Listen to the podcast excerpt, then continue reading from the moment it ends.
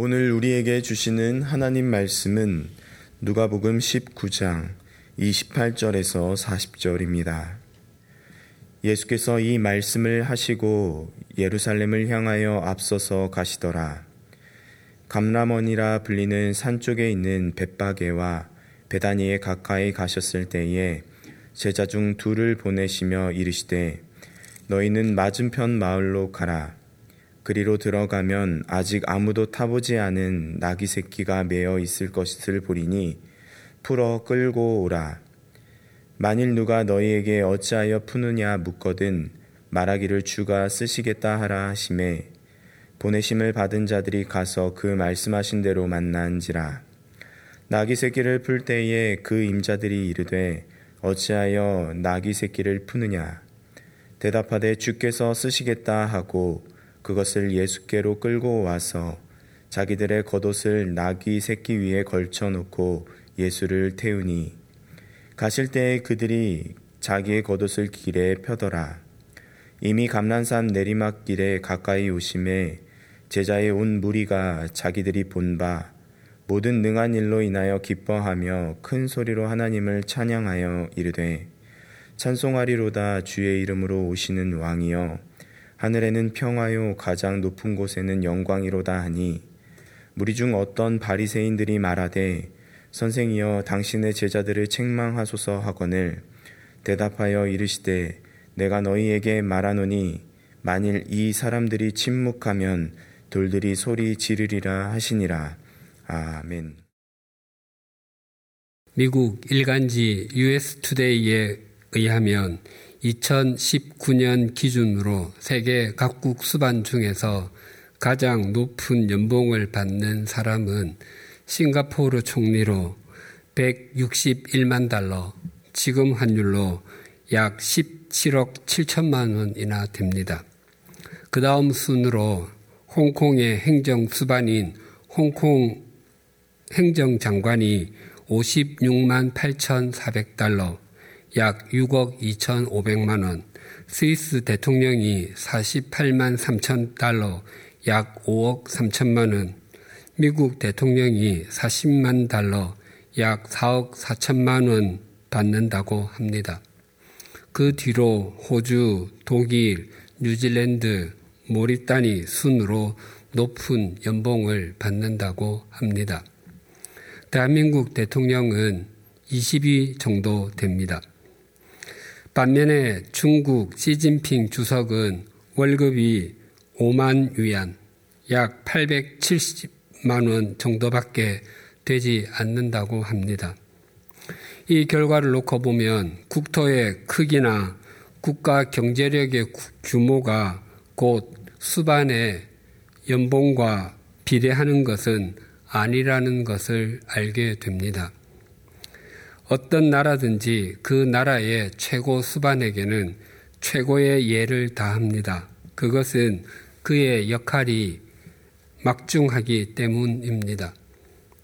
십수년 전 한 월간 시사 월간지에서 한때 미국과 함께 세계의 운명을 좌지우지했던 크렘린의 주인이 누릴 수 있는 것에 관한 기사를 본 적이 있습니다. 블라디미르 푸틴 러시아 대통령은 미국 대통령보다 연봉이 훨씬 적고 그 위세가 구소련의 붕괴와 함께 빛이 바래기는 했지만 막강한 권한과 특권만은 옛 러시아 황제인 짜르에 비견될 정도로 많이 누리고 있습니다. 러시아의 인구가 약 1억 4,500만 명, 영토는 1,710만 제곱킬로미터입니다. 그러니까 우리 대한민국 인구의 약 3배, 영토는 171배나 됩니다. 백악관과 청와대는 대통령이 직무와 생활을 함께하는 공간이지만 러시아 대통령은 크렘린 궁에 살지 않고 출퇴근합니다. 러시아에는 다차로 불리는 대통령 전용 별장이 전국에 무려 570여 곳이나 있습니다. 지방 순시 때마다 사용하는 곳입니다.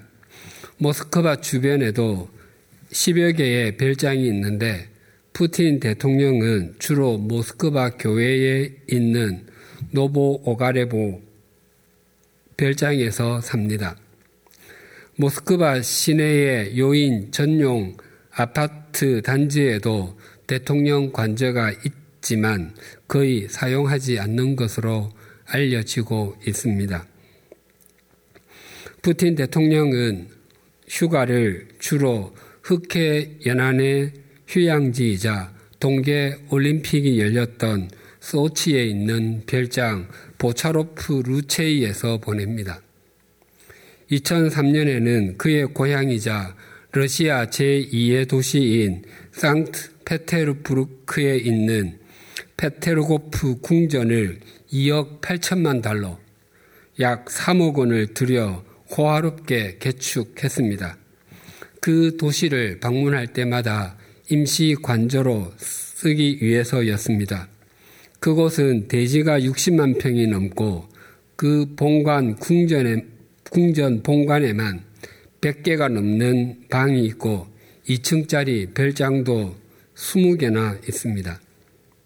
또한 헬기 착륙장이 있고 시속 200km가 넘는 속도로 달릴 수 있는 전용 도로가 궁전에까지 이어져 있어 육, 해, 공, 아무 교통편이나 골라서 갈 수 있습니다. 러시아 대통령이 매일 교회에서 교회에 있는 별장에서 크렘린까지 출퇴근할 때 주변 교통은 전면 통제됩니다. 대통령 차량은 시속 140km가 넘는 속도로 질주합니다.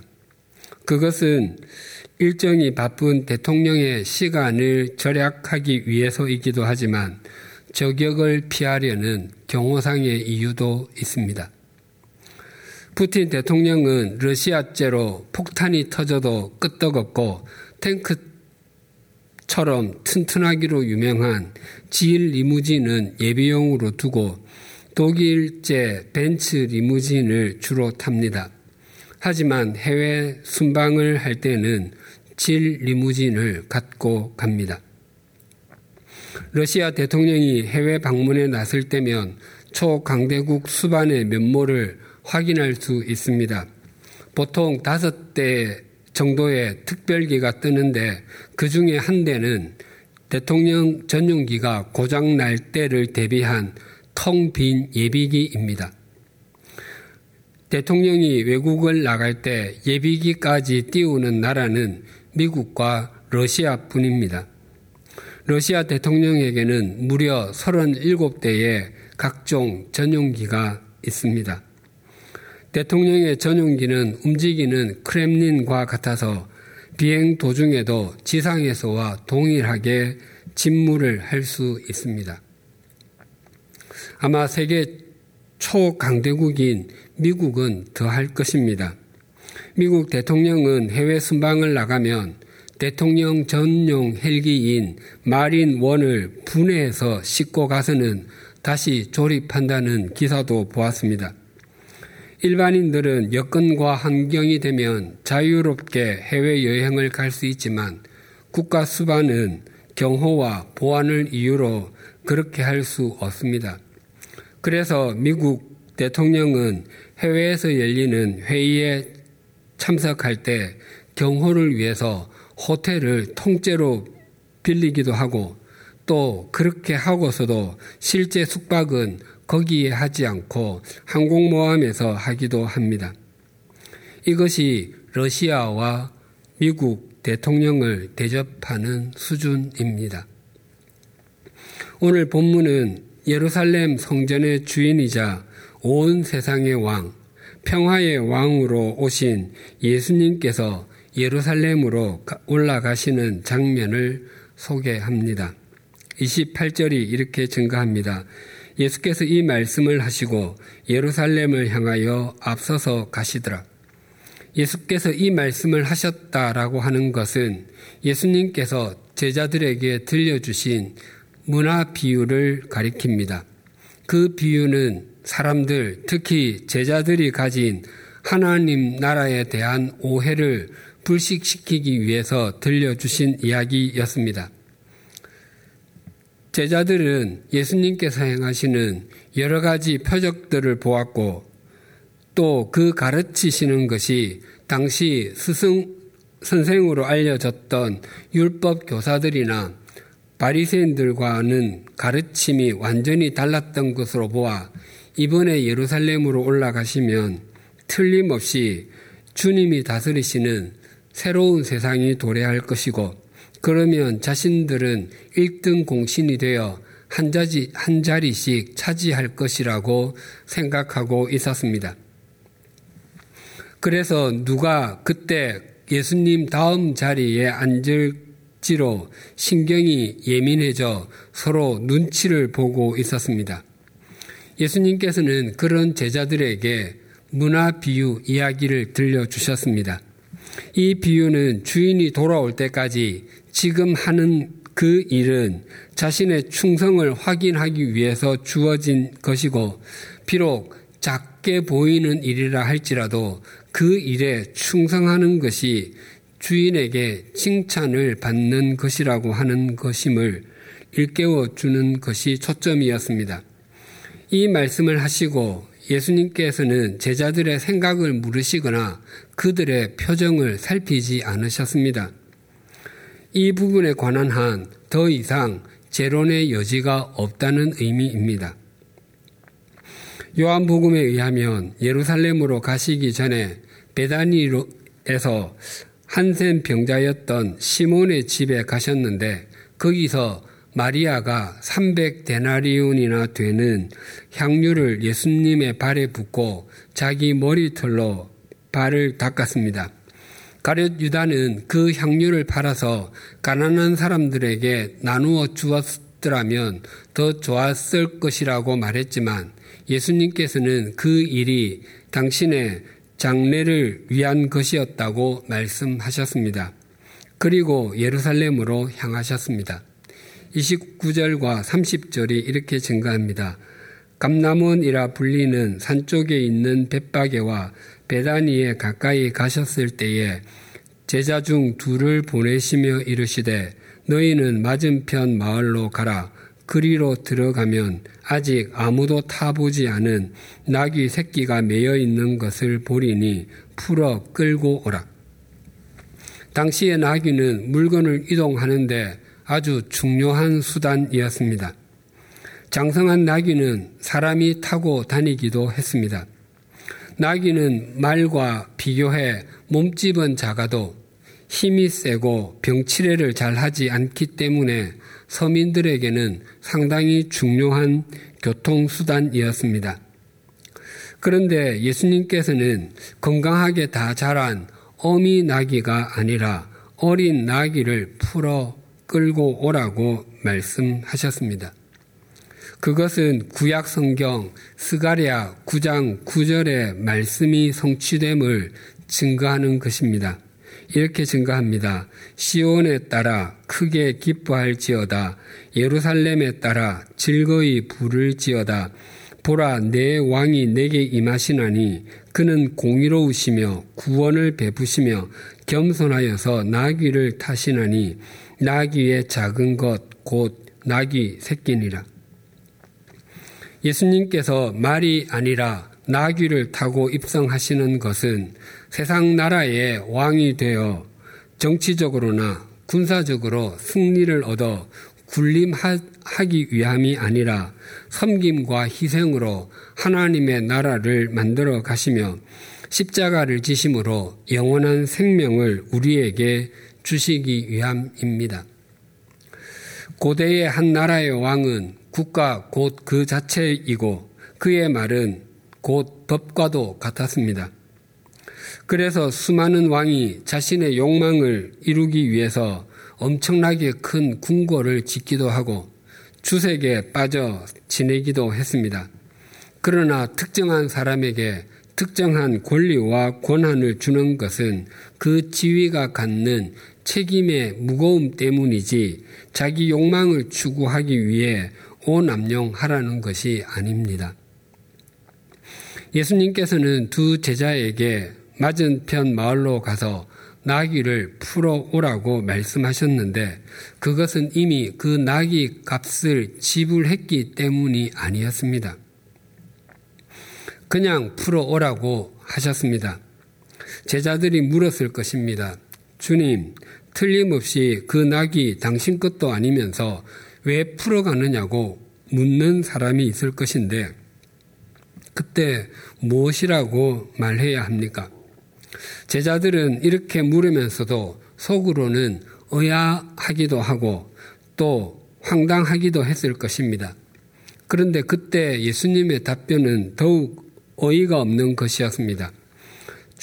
주께서 그것을 필요로 하신다가 예수님의 답변이었습니다.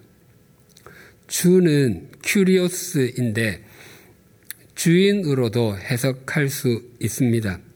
그 나귀의 주인이 분명히 있을 것이고 그 또그 그 나귀가 그곳에 매여 있기를 그는 원할 것입니다. 그럼에도 또 다른 주인이라고 하는 존재가 그 나귀를 사용하시리라는 것입니다. 이것은 세상 만물의 진정한 주인이 누구인지를 분명하게 깨우쳐 주며 지금 그것을 소유하고 있는 사람은 소유주가 아니라 청지기임을 분명하게 알려줍니다. 33절에 이렇게 증거합니다. 나귀 새끼를 풀 때에 그 임자들이 이르되 어찌하여 나귀 새끼를 푸느냐. 두 제자가 매인 나귀를 풀 때에 그 나귀의 주인이 왜 어린 나귀를 풀어 가느냐고 물었습니다. 그런데 그 나귀의 임자는 한 사람이 아니었습니다. 나귀를 풀어 가는 이유를 물은 사람은 단수가 아니라 복수였습니다. 나귀의 주인을 두 명 이상으로 소개하는 것으로 보아 그들은 부유한 사람들이 아니었습니다. 그럼에도 그들은 기꺼이 그 나귀를 주님께 내어 드렸습니다. 그래서 그 나귀는 주님을 태운 유일한 나귀, 주님의 역사의 통로가 된 나귀가 되었습니다. 우리가 가진 것이 많아서 주님께 쓰임을 받는 것이 아닙니다. 우리가 우리를 드리면 주님께서는 많이 가진 우리든 적게 가진 우리든 우리를 주님의 통로로 쓰십니다. 또한 우리가 많이 배우거나 주목받는 자리에 있다고 해서 주님께 쓰임을 받는 것도 아닙니다. 우리를 드리면 주님께서는 많이 배우고 주목받는 자리에 있는 우리든 많이 배우지 못하고 사람들이 눈여겨보지 않는 자리에 있는 우리든 주님의 손과 발로 사용하십니다. 진정으로 주님, 주님께 쓰임을 받는 사람은 많이 누리는 사람도 아니고 적게 누리는 사람도 아닙니다. 또 할 수 있는 것이 많은 사람도 아니고 적은 사람도 아닙니다. 주님께서 사용하시는 사람은 주께서 쓰시겠다라는 말씀에 순종하는 사람입니다. 그런데 두 제자가 어린 나귀를 끌고 와서 취한 행동을 35절과 36절이 이렇게 증거합니다. 그것을 예수께로 끌고 와서 자기들의 겉옷을 나귀 새끼 위에 걸쳐두고 예수를 태우니 가실 때에 그들이 자기의 겉옷을 길에 펴더라. 제자들은 자신들이 입고 있던 옷을 벗어서 어린 낙이 등에 깔고 그 위에 예수님을 태웠습니다.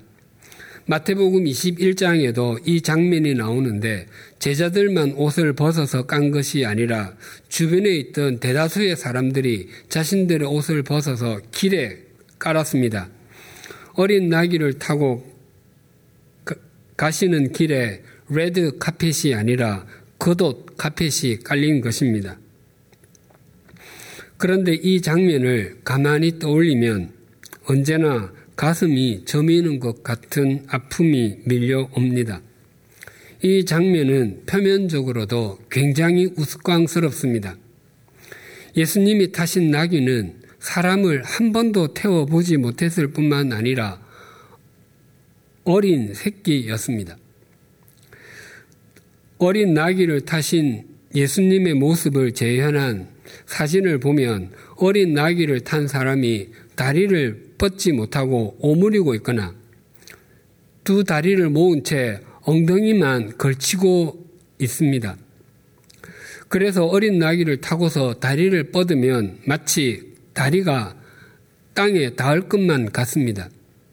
그 모양새가 어린 나귀를 타고 가는 것이 아니라 마치 나귀를 다리 사이에 끼우고 가는 것 같습니다.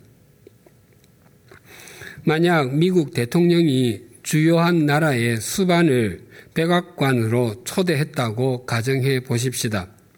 그 수반들은 들을 공항에서 백악관으로 모셔갈 때 아마 버스보다 더 긴 리무진에 그것도 방탄 유리로 된 아주 견고한 자동차에 태울 것입니다. 그리고 그 리무진 주변에는 무장한 경호원과 군인들을 배치할 것입니다. 그런데 다른 나라의 수반들에게는 그렇게 의전을 펼치면서 우리나라 대통령에게는 아무런 보호장치가 없는 소형차를 보내주고는 경호원도 붙여주지 않거나 자전거를 한 대 보내주면서 직접 타고서 백악관까지 오라고 하면 대통령 자신은 물론이고 그 장면을 보는 모든 대한민국 국민은 깊은 분노와 심한 모멸감을 느낄 것입니다. 그리고 속이 상하고 아파서 눈물이 그치지 않을 것입니다. 주님의 예루살렘 입성이 그렇게 초라하게만 보입니다. 몇 해 전에 조선 왕실 행렬을 재현하는 행사가 있었습니다. 조선 22대 정조대왕이 아버지 사도세자의 능을 참배한 것을 완벽하게 재현한 것입니다. 그 능행차 행렬은 창덕궁에서 경기도 화성까지 진행되었는데 그 행렬에 동원된 시민이 이틀 동안 4,400명이었고 말이 690필이었습니다. 또 그 행렬은 310m의 한강을 배를 타고 걷는 것이 아니라 정조대왕이 그리 했던 것처럼 배를 이어서 다리로 만들고 그 위로 걸어서 갔습니다. 예수님은 한 나라의 왕 정도가 아니라 온 세상의 왕이십니다. 또한 한때의 왕이 아니라 영원한 왕이십니다. 그렇다면 당연하게 어린 나귀가 아니라 여덟 필이 필에 말이 끄는 이끄는 마차 최소한 네 필의 말이 이끄는 마차를 타고 가셔야만 할 것 같습니다. 또 왕만이 입을 수 있는 옷을 입고 그 주변에는 무장한 군인들과 만조 백관들이 머리를 조아리며 뒤따라야 할 것만 같습니다. 그리고 당연히 왕이 가는 길에는 붉은색 양탄자가 깔려야만 될 것 같습니다. 그래야 왕의 행차처럼 보일 것입니다. 그러나 예수님께서 가시는 길에는 그런 화려함은 조금도 없었습니다. 왕의 위용을 드러낼 만한 말이나 마차도 없었고 붉은 양탄자도 없었습니다.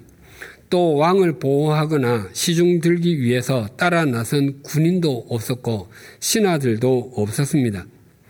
주님께서 가시는 길에는 제자들이 있었는데 그들은 배운 것 적고 가진 것도 별로 없는 갈릴리 어부 출신이 다수였고 연약한 여인들이었습니다. 그것은 결코 왕의 행렬일 수가 없었습니다. 사실 이 장면만이 아닙니다. 우리 구주 예수님의 생애 전부가 이와 다르지 않습니다. 예수님은 본래 하나님과 동등하신 분이셨습니다. 하나님이신 그분이 당신이 만든 인간이 허물과 죄로 인해 영원한 죽음에 이르게 되자 그런 인간들을 영원히 살리기 위해서 친히 사람이 되어 이 땅에 오셨습니다. 예수님께서 이 땅에 오실 때 로마 제국의 왕가나 재벌의 가문, 대학자 집안의 여인을 통해서 오시면 얼마나 그럴듯하게 보였겠습니까? 그리고서는 나에게는 이런 권력, 이런 재물, 이런 학문이 중요한 것이 아닙니다라고 말씀하시고 버리시면 얼마나 멋있게 보였겠습니까? 그러나 예수님은 마리아라는 지극히 평범한 여인의 몸을 통해서 이 땅에 오셨습니다. 당시 마리아라는 이름은 아주 흔하였습니다. 신약 성경에 가장 많이 등장하는 여인의 이름이 마리아입니다. 그리고 그녀의 남편이 될 사람의 직업은 목수였습니다. 만약 당시 목수가 큰 목공소를 차려놓고 나무로 물건을 만들어 팔았으면 그렇게 가난한 집안이 아니었을 것입니다. 그러나 당시 목수들은 일정한 자기 일터를 소유하고 있는 사람들이 아니었습니다. 제가 어렸을 때 마을에서 이런 소리를 종종 들을 수 있었습니다. 칼 갈아요. 우산 고쳐요. 조그만 연장통 하나 메고 이 마을 저 마을을 돌아다니면서 칼도 갈아주고 우산도 고쳐주는 사람들이 있었습니다. 당시 목수들이 그러했습니다. 이곳 저곳 돌아다니면서 떨어진 문짝도 고쳐주고 부러진 칼집도 만들어주고 하는 일을 했습니다. 이러한 일을 하는 사람의 아내가 될 사람이었으니 마리아의 신분도 당시로 보면 천하기는 마찬가지였습니다. 게다가 태어나신 아기 예수님은 그 몸 누일 방한 칸이 없어서 짐승의 구유, 밥통에 누이셨습니다. 또한 공생애를 보내시면서 예수님 주위에는 열두 제자를 비롯한 여러 제자가 있었고 여러 여인도 있었습니다. 하지만 예수님의 삶과 사역을 제대로 이해한 사람은 단 한 명도 없었습니다. 또한 예수님께서는 당신이 만드신 인간들에게 고난을 당하시고 오해 받으시고 증오와 멸시를 받으셨습니다. 예수님을 체포한 사람들은 예수님을 야유하고 조롱하며 예수님의 얼굴에 침까지 뱉었습니다. 그것이 끝이 아니었습니다. 채찍에 맞으시고 십자가를 지시고 비틀거리며 골고다로 걸어가셨습니다. 양손과 발에 못이 박히고 머리에 가시관을 쓰시고 옆구리를 창에 찔리셨습니다. 그리고서는 엘리 엘리 나마 사박다니 나의 하나님 나의 하나님 어찌하여 나를 버리셨나이까라고 외치셨습니다. 평소에도 밤에 주무실 방 한 칸, 머리 둘 곳 없어서 산으로 가셔서 기도하시며 밤을 거기서 지새셨습니다. 심지어 돌아가신 예수님을 장사 지낼 때도 변변한 무덤 하나 살 돈 없어서 다른 사람의 무덤을 빌려서 누우셔야 했습니다. 이것이 구원자로 영원한 왕으로 오신 예수님께서 받으신 대접입니다. 이 모든 것이 바로 나귀를 타는 것과 같은 이야기입니다. 만약 예수님께서 러시아 대통령처럼 이스라엘 전역에 별장을 만들어 놓고 그 지방을 가실 때면 거기에서 주무시고 그곳으로 가실 때 최고급 마차를 타시고 수많은 경호원에 둘러싸여 최고 속력으로 질주하시고 또 외국으로 갈 때는 방탄 마차를 타고 가시면서 만약의 상황에 대비해서 수천 명의 군사를 대기시켜 놓고 하셨다면 보기에는 좋았을지 몰라도 그것은 군림하러 오신 분의 모습이지 섬기러 오신 분의 모습은 결코 아닙니다.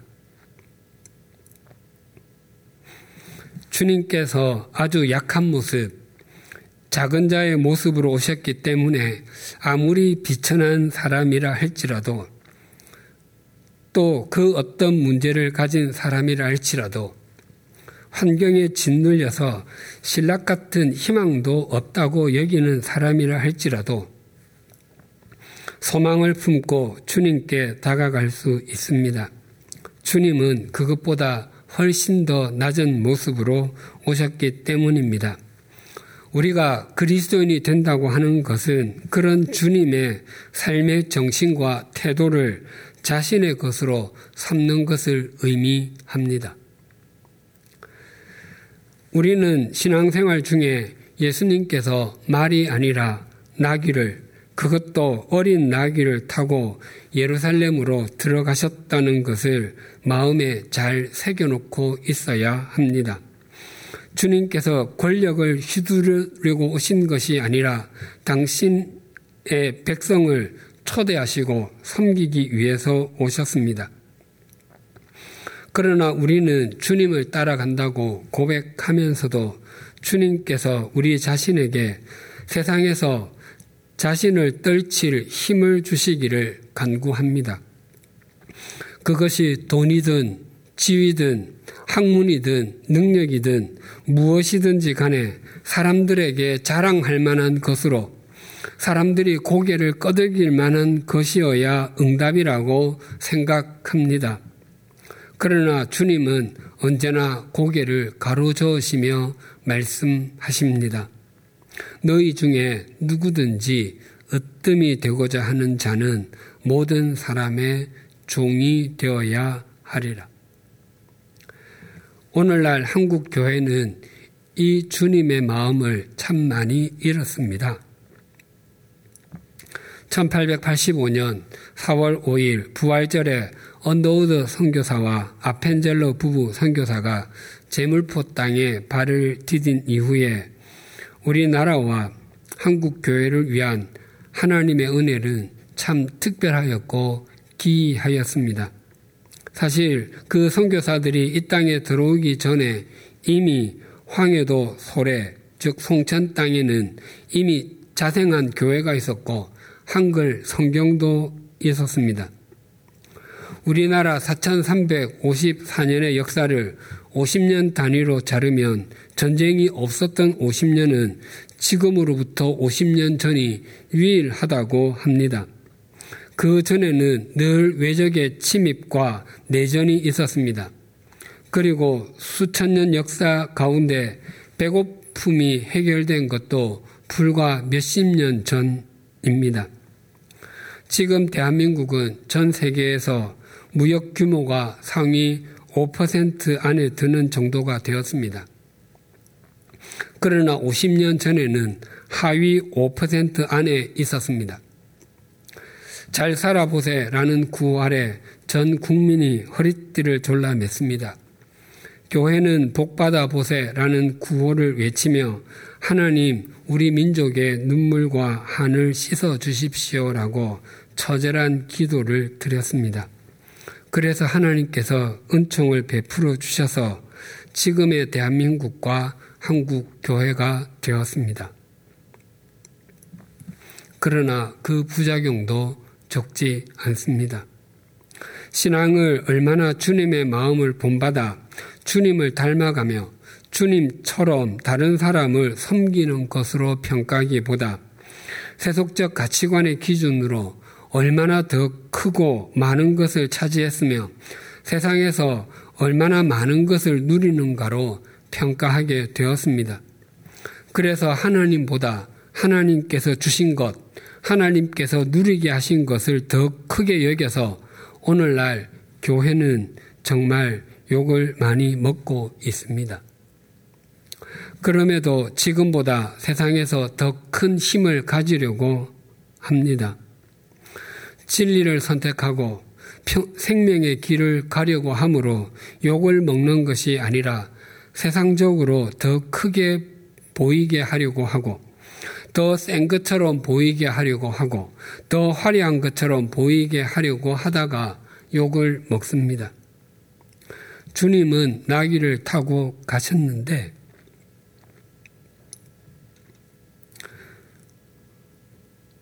우리는 말을 타고 가려고 합니다. 그것도 이왕이면 멋진 백마를 타고 가고 싶고 가능하면 두 필보다는 네 필, 네 필보다는 여덟 필이 끄는 말이면 좋겠고 마차도 화려한 문양이 새겨진 것을 타고 싶어 합니다. 또 그런 마차를 탄 우리로 인해 하나님께서 영광을 받으신다고 하는 착각을 하기도 합니다. 지난 2000년 교회의 역사를 돌아보십시오. 교회가 가장 교회답고 기독교가 가장 아름다웠을 때가 언제였는지 또 그 반대로 교회가 가장 교회답지 못하고 기독교가 가장 추했던 때가 언제였는지 그리고 지금의 한국 교회는 어떤 모습을 따라가고 있는지 지난 2000년 교회가 가장 교회답고 아름다웠을 때는 초대교회 때일 것입니다. 그때는 예배당도 없었습니다. 가정집이 교회였고 박해가 심할 때는 산속 동굴이 교회였고 지하 토굴이 교회였습니다. 그러나 그때만큼 교회가 눈부셨던 때는 없었습니다. 반면에 지난 2000년 교회가 가장 교회답지 못하고 취했던 때는 중세시대 때였습니다. 그때, 그때 기독교는 겉으로는 그 어느 때보다 화려하였습니다. 지역마다 세워진 예배당은 하늘을 찌를 듯이 높았습니다. 예배당 첨탑이 조금이라도 더 높은 것이 하나님께 더 큰 영광을 돌리는 것이라고 여겼습니다. 유럽에 있는 대부분의 사람이 그리스도인이었습니다. 그런데 우리는 그때를 영적인 암흑기라고 부릅니다. 한국 교회는 선택해야 합니다. 초대 교회의 길로 갈 것인지 중세 교회의 길로 갈 것인지 아니 한국 교회의 구성원인 우리가 어느 길로 갈 것인지를 선택해야 합니다. 우리 모두 이 코로나19의 때를 자신의 영혼을 새롭게 하고 가치관을 바꾸며 영원한 것을 목적 삼는 영적인 전환점으로 삼으십시다. 날마다 현존하시는 하나님 앞에서 영과 진리로 예배하는 삶을 살아가십시다. 하나님의 말씀으로 우리를 새롭게 하십시다. 우리가 백마를 타신 주님이 아니라 어린 나귀를 타신 주님을 목적 삼고 살아가십시다. 또 우리가 어린 나귀가 되어서 주님을 태우고 순종의 삶을 살아가십시다. 그러면 시간이 지날수록 우리의 삶에서 예수 그리스도의 모습을 발견하게 될 것입니다. 마치 큰 바위 얼굴에 어네스터처럼 말입니다. 기도드리시겠습니다. 천지 만물을 지으신 창조주이시고 온 세상의 왕이신 예수님께서는 여러 필의 말이 이끄는 마차가 아니라 어린 나귀를 타시고 예루살렘으로 가셨습니다. 주님께서는 평화의 왕으로 세상을 섬기는 구원자로 오셔서 나귀를 타셨는데 우리는 주님을 따른다고 하면서도 나귀가 아니라 말을 타고 싶어 합니다. 또한 섬기는 것보다 섬김을 받는 것을 더 좋아하고 다른 사람들보다 조금이라도 높은 자리에 있는 것을 복이라고 생각했습니다. 우리의 연약함을 긍휼히 여겨 주시옵소서. 혹시 주님께서 우리에게 다른 사람들보다 더 많은 물질이나 더 높은 자리, 더 많은 것을 할 수 있도록 허락하여 주셨다면 그것을 세속적인 가치관을 추구하는 수단으로 삼지 않게 하시고 더 많은 섬김의 책임으로 수용하는 그리스도인이 되게 하여 주시옵소서.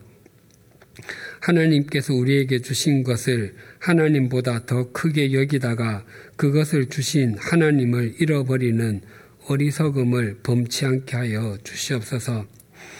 하나님 아버지, 자기 부인과 섬김, 그리고 주님을 목적 삼는 길을 가야 하는 것을 외면하고 세상에서 화려하게 보이는 길, 세상에서 더 큰 힘을 얻는 것을 목적 삼다가 주님의 이름을 높이지 못하고 있는 한국 교회를 긍휼히 여겨 주시옵소서.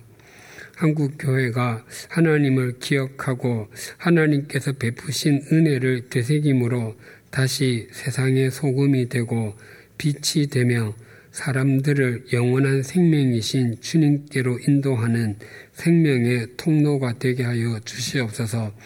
한국 교회인 우리가 영과 진리로 살아가고 하나님의 말씀에 순종함으로 그렇게 되게 하여 주시옵소서. 말이 아니라 나귀를 타신 예수님이 우리의 임금이심을 한순간도 잊지 않게 하여 주시옵소서. 예수님의 이름으로 기도드립니다. 아멘.